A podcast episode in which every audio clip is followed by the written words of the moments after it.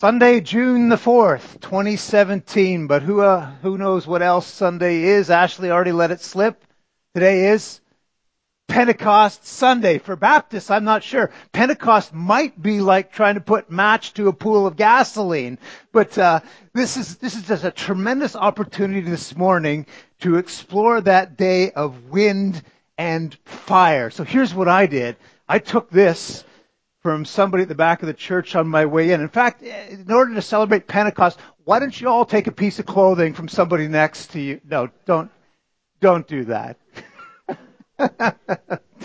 uh, I saw this on Joy at the back and, and thought, what? Yeah.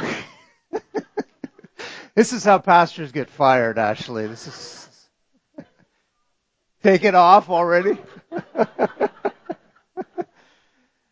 I saw it on Joy. In fact, I saw bright flashes of orange throughout the sanctuary, partly in the clothing that you've worn and, and partly in the bulletins that you're holding. And, and we'll use this symbolically in just a few minutes, but, but what a vivid, vivid reminder of that day of God's anointing in the life of His church.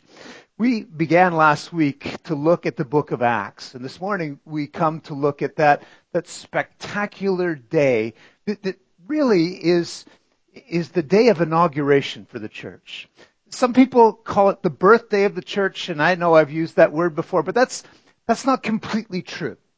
And here's why. The, the word church, both in the language of the Old Testament and the New Testament, the word church simply means the ones who have been called out. And God had been calling people out now for centuries. All the way back to Abraham, he'd been calling out a group of people, calling them to himself, calling people to live according to, to the directives, to the word, to the good guidance that he gives, uh, calling them to, to live under the canopy of his grace.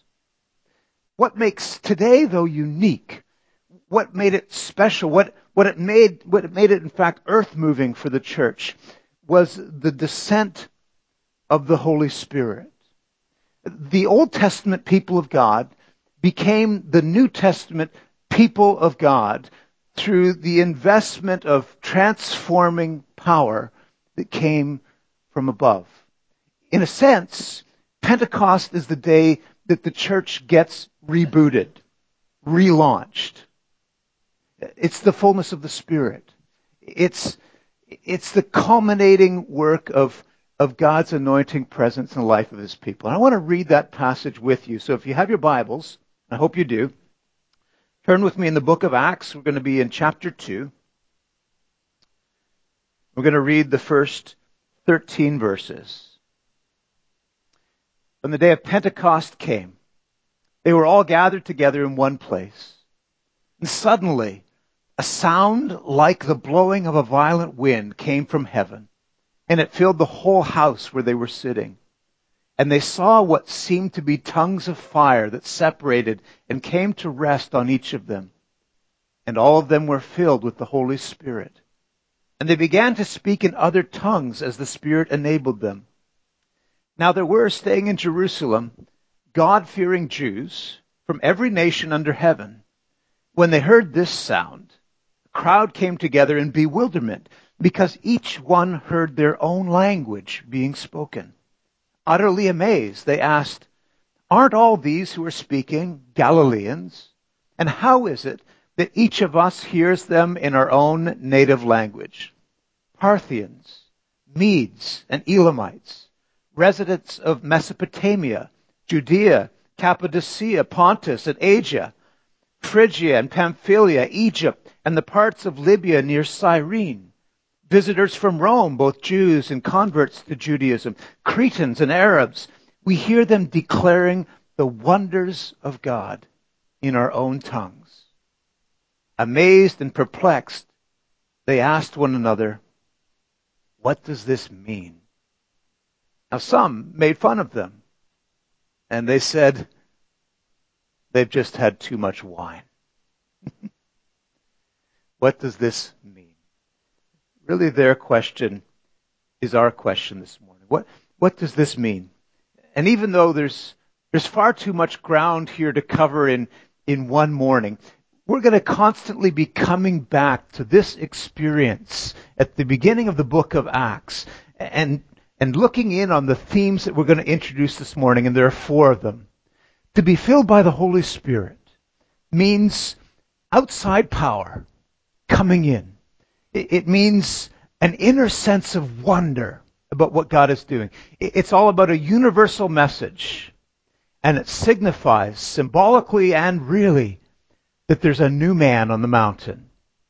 Each of those four points you find in your outline and you're, welcome to follow along. Before we do that, let's enlist God's presence. Join me as we pray.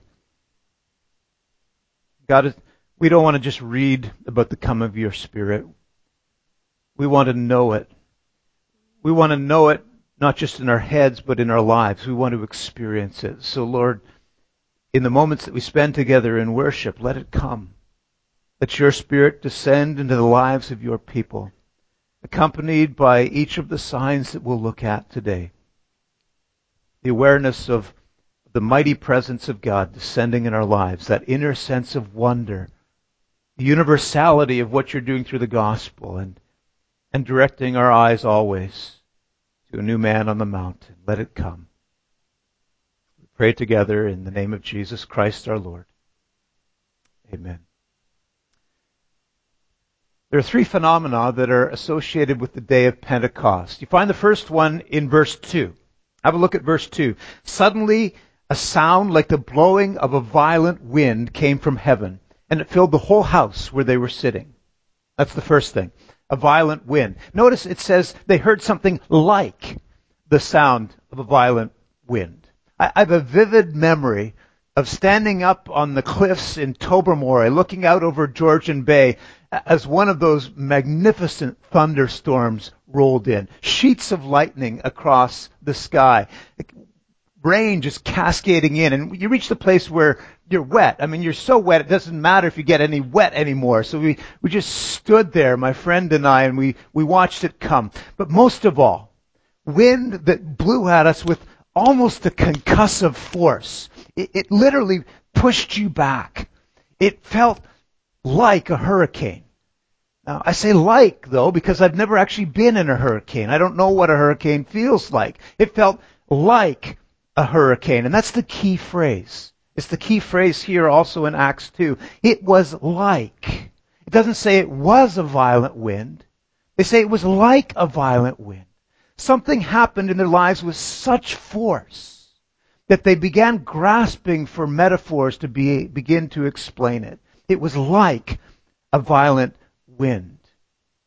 However the description may read and whatever it may conjure up in your mind, can't mistake this. The experience was of something coming from outside of them into their life. This isn't just uh, an, an internal experience. It's not just them feeling something from the inside. They all felt it. They all heard it. They all saw it.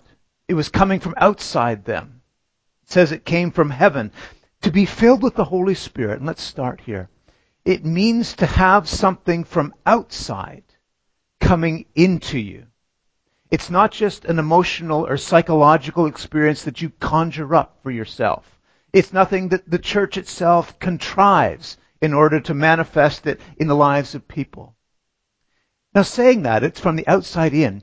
Immediately, that kind of puts us on a collision course with much of what our culture understands about, about life and its problems and its solutions. Hear me out on this. Our culture says that most of the problems that we experience in life come from outside of us. And the solutions to those problems come from inside. We have what it takes to solve them.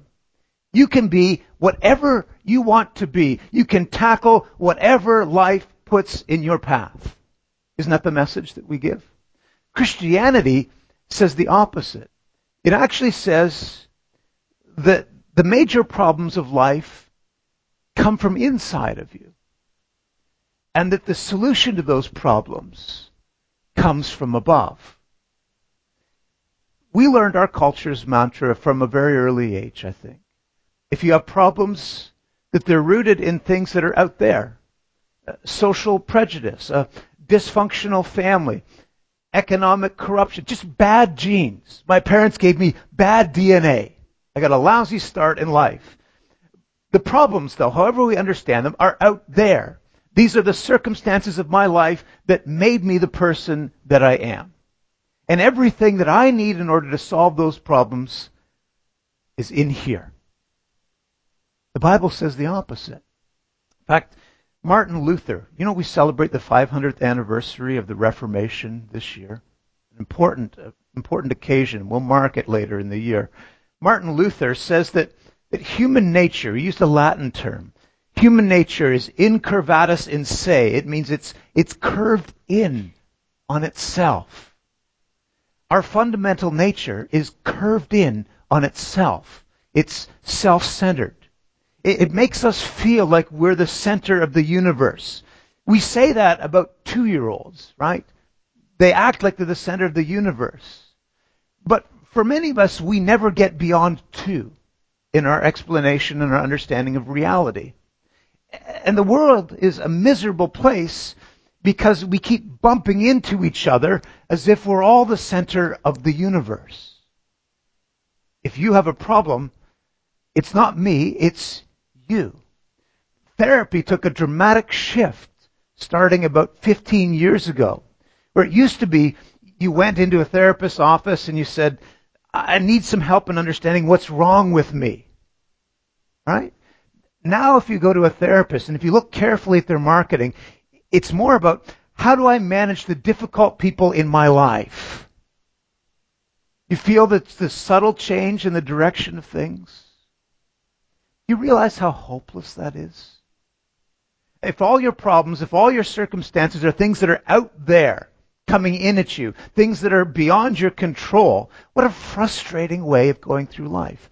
But if the main problems are in here, are in you, and, and if the Bible promises that, that God has an investment in you, that there is power from outside that can affect change in your life, that's good news.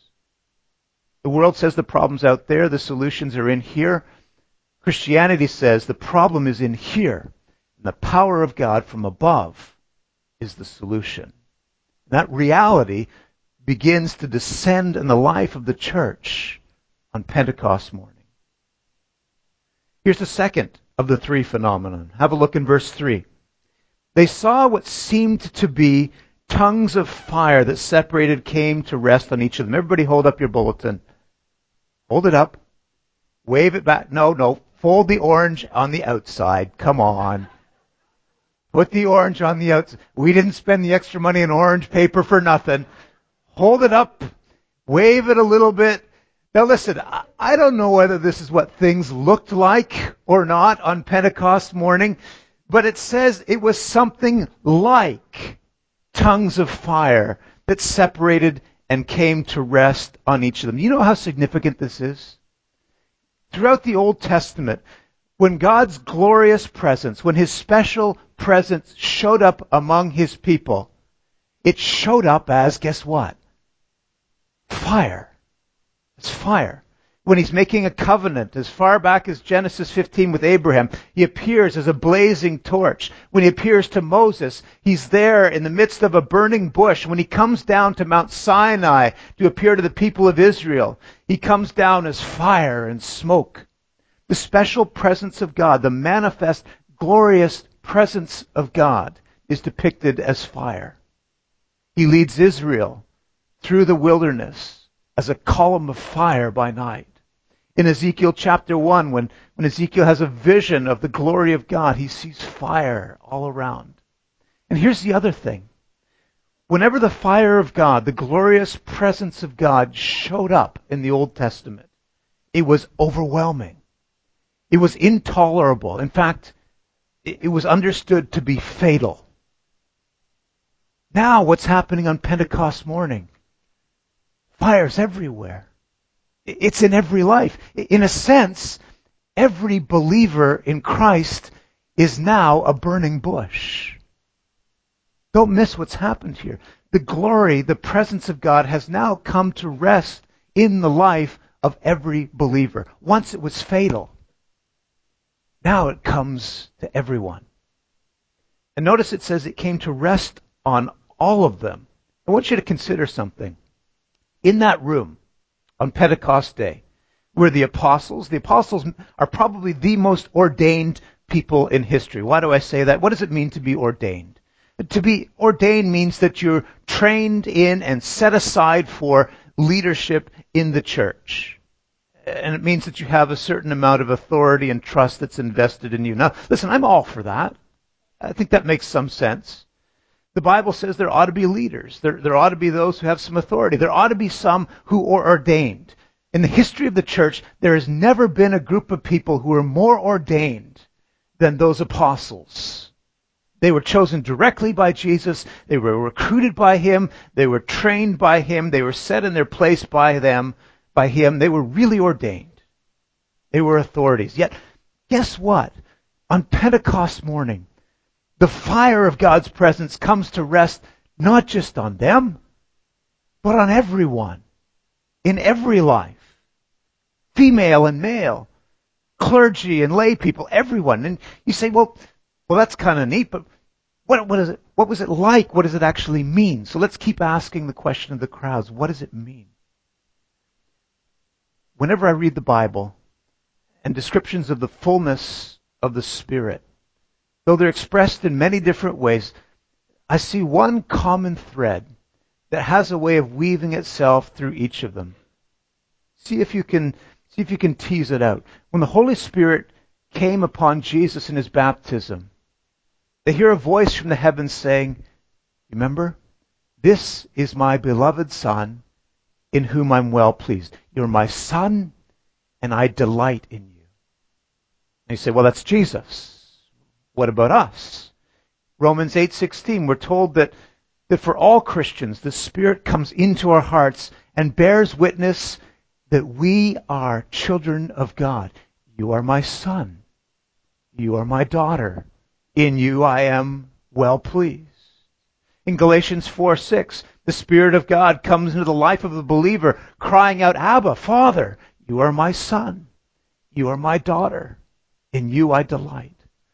The job of the Holy Spirit, don't miss this, before it's about any miraculous manifestations or goings on. The job of the Holy Spirit is to come into the life of the believer and tell you something about your truest identity. You are my son. You are my daughter. I delight in you. The Holy Spirit is the seal and the reminder of God's presence in the life of the believer. How does God do that? In the Gospel of John, in three full chapters, chapters 14, 15, and 16.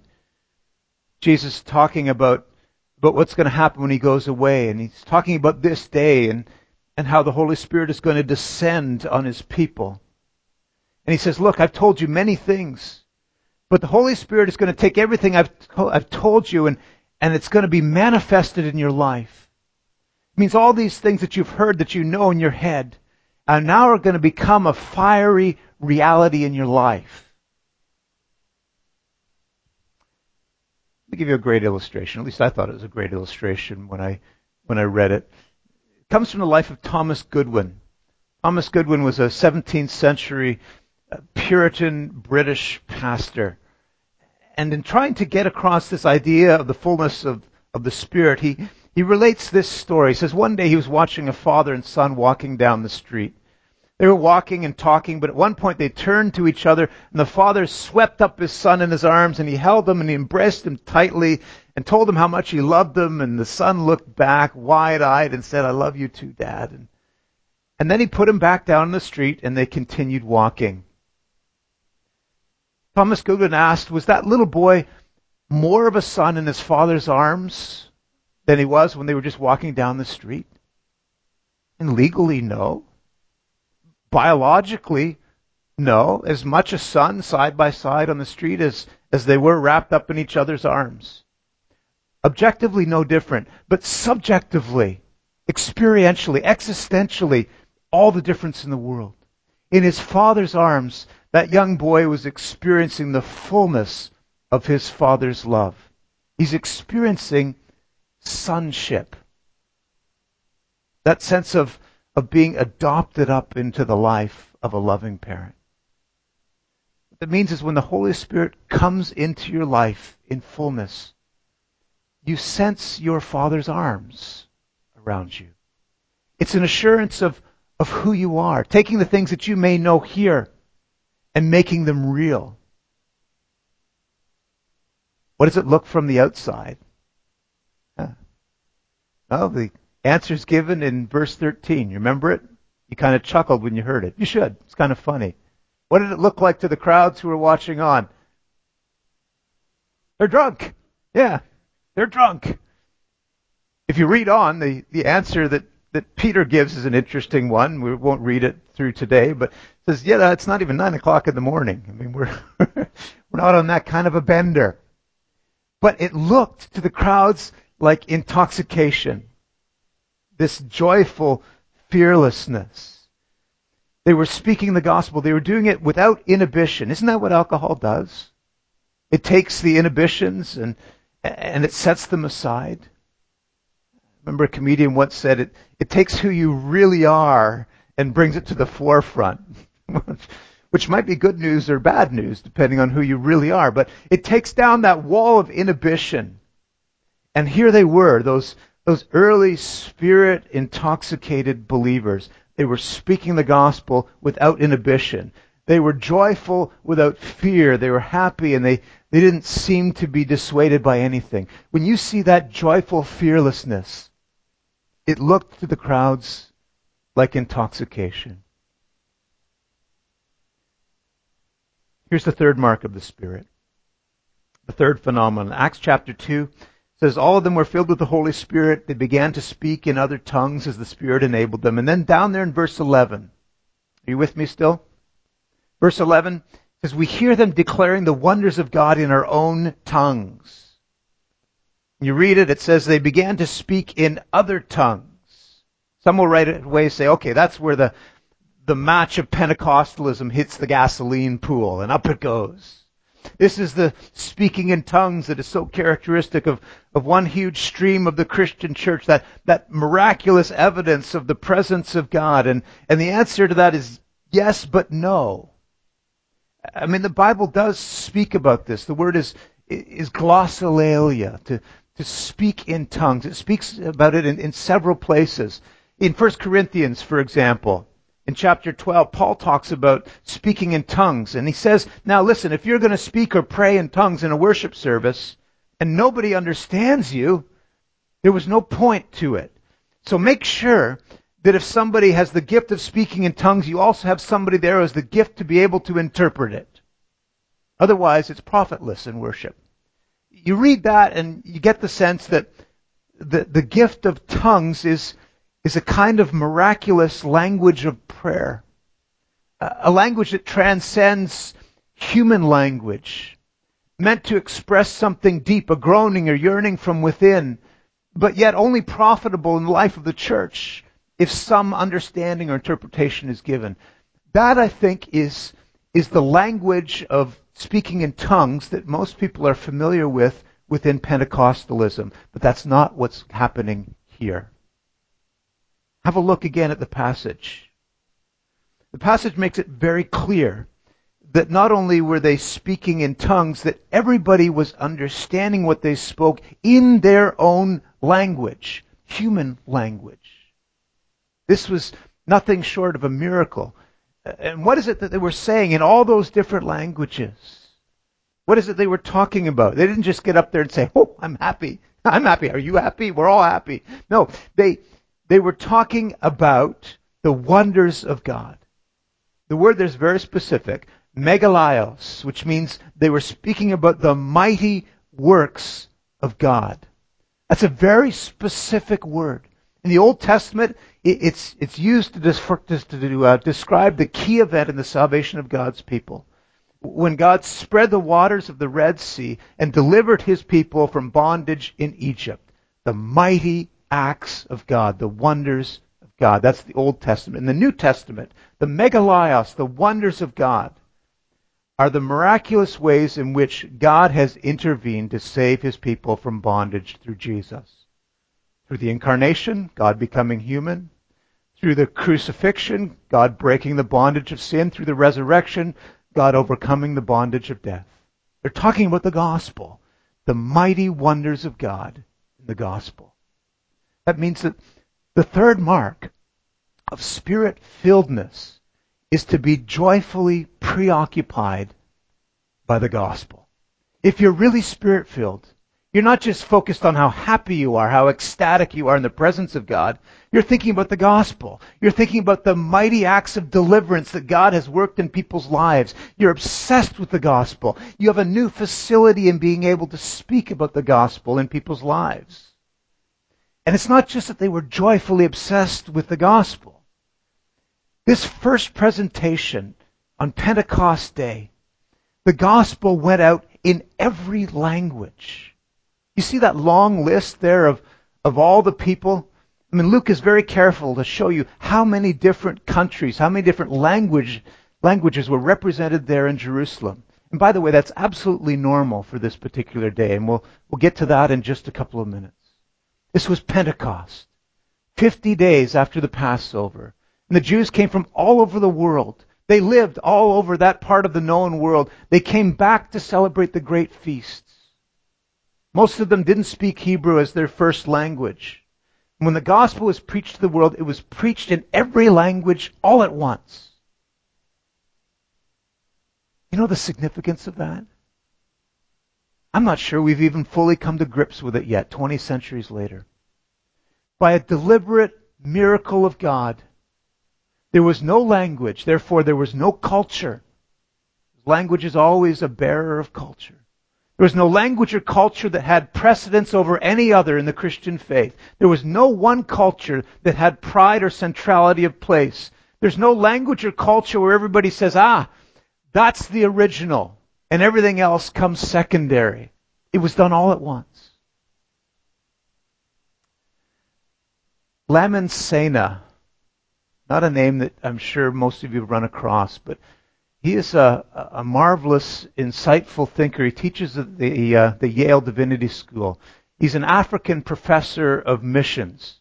And he's written two, I think, critically important books for this generation. One's called Translating the Message. The other is called Whose Religion is Christianity? And I want to tell you just a little bit about what he says in each one. In that book, Translating the Message, he points out something that it's pretty well known uh, among Muslims and in the Islamic world, but maybe less so in the West. He tells you, and he's right, that according to strict Islamic religion, the Quran cannot be translated. Now that's strange, isn't it? I mean, I have a copy of the Quran in English. Have you ever seen a copy of the Quran in English? Yeah? Have a look at it very closely. And it will say on the title page, it would be very explicit in making this known that what you're reading is not the Quran, but an explanation of the Quran in English. Why? Because the Quran cannot be translated. The Word of God was given and exists only in Arabic. As far as Muslims are concerned, God speaks and reveals himself only in Arabic. The original revelation came in Arabic. The original communication, and therefore all subsequent communication to the world that's holy, has to be in Arabic. If it's not read or spoken in Arabic, it's not the Quran. It's not God speaking. Lamin Sanneh says that the Christianity, because of Pentecost, is a completely different experience. We don't believe that the Word of God is confined to one language. Whether you have a Bible on your lap that's in Chinese or Filipino or Swahili or English, it's the Word of God. Wait, there's, there's more to what Sanneh is saying than just that. He goes on to say that there is this thing that I guess you could describe as a unified Islamic culture. There's an Arabic language, but there's an Arabic culture. And any place where Islam becomes ascendant, it actually, it kind of takes whatever culture was there and absorbs it. And notice how it drapes it in a blanket of black cloth. That this, this one language, this one culture has a way of subsuming all the cultures underneath it. Not so after Pentecost.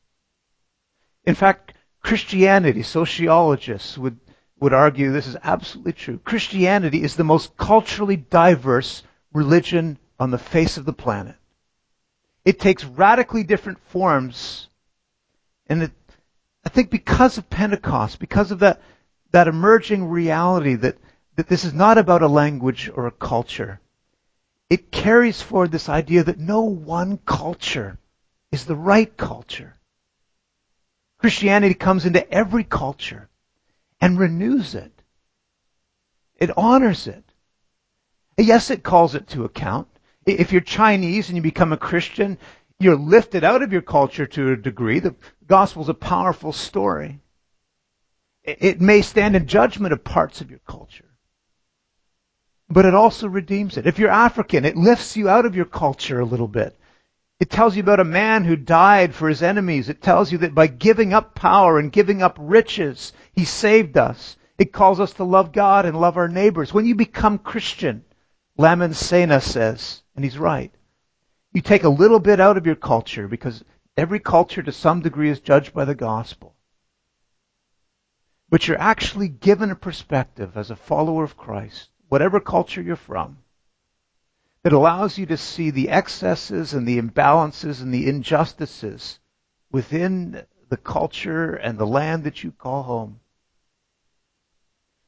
But, and here's the difference.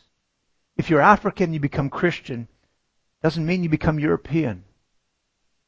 If you're an African Christian, a Chinese Christian, a Korean Christian, you still are what you are. Christianity leaves you there and loves you there. It doesn't steamroller over culture. Why? Well, it starts with Pentecost. Because God refused to allow the good news to be confined to one language, to one culture. What does that mean? Cultures have different ways of expressing emotion, different ways of making decisions, different beliefs about the value of independence or the importance of the group. Uh, different cultures have different ideas about time, punctuality. We experience that, don't we? About the importance of privacy. Christianity doesn't steamroller over these things. And here's what we must be sure never to do. Never to think that our particular kind of Christianity is the real Christianity and set ourselves up in judgment of everything else. I love 45 minute expository sermons preached by white guys who use a lot of Hebrew and Greek. And so those other guys in white suits that walk around the stage and shout a lot and are very emotional, that can't be real Christianity. Don't do that. Pentecost, God didn't let the gospel go into the world in just one language or one culture. We need to be really careful about insisting whether we do it explicitly or subtly, that the particular kind of Christianity we have here at MCBC is the only kind. Even here at Mississauga City, we need to be working as hard as we can, as much as we can, to be racially and culturally as diverse as we can, because that's what the Spirit wants. You have this in your notes, and, and I'd love for you to highlight it if you could. In our world today, this is again from Lamin Sanneh. In our world today, the churches that recognize and lean on the power of the Spirit, those churches are the most interracial, interracial and multicultural human institutions in the world. It works. It works.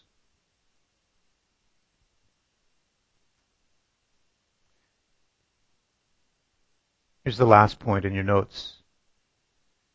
There's a new man on the mountain. What do I mean by that? Why does God send the Holy Spirit on this particular day? Why wait seven weeks, 49 days? The day of Pentecost, verse 1. When the day of Pentecost came, they were all together in one place. He could have sent it weeks before, he could have waited months after. Why then? The answer lies in a little bit of understanding about what that day went. Pentecost was not originally a Christian holiday. It's a Jewish holiday, isn't it? Pentecost, 50 days after the Passover. It's when God gathered all of his people together at the foot of Mount Sinai and formed that covenant relationship with them. Remember, we spent just weeks and weeks on that language last year as we made our way through the Bible. That, that covenant promise.